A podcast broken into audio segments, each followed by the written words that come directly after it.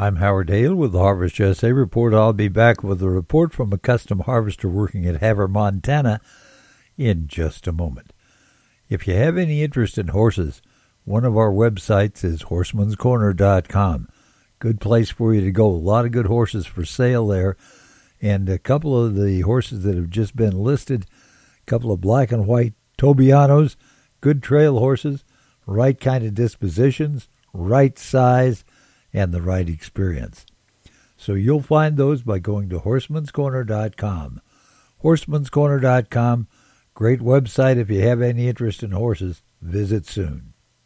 Our report today is from Adam Johnson. He's part of a Kansas custom harvesting uh, group, Steve Johnson Harvesting.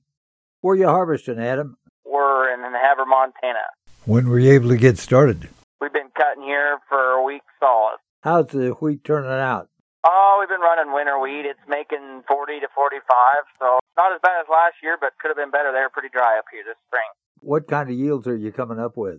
We're from 20 to 45, cutting a lot of 40 bushel winter wheat right now, but uh, the spring wheat might be a little better, maybe. Is the quality okay? Very good. The test weight's 63, and we've actually seen a couple hitting 64 pounds, and uh, yeah, real clean, good, good quality wheat. And uh, harvest conditions, how are they holding up? Hot and dry. Very, very good for cutting, but it's pretty, pretty dry up here. So, uh, when's it look like their spring wheat will be ready to go? We'll start in on durum here in the next few days. It's just still got a little bit of green in it, but hopefully we get going here in the next few days and we'll do a lot of durum. Kansas custom harvester Adam Johnson harvesting at Havre, Montana. Thanks for joining us for the Harvest USA Report. Always great to have you along. May God bless, and you come back and join us again, won't you? I'm Howard Hale.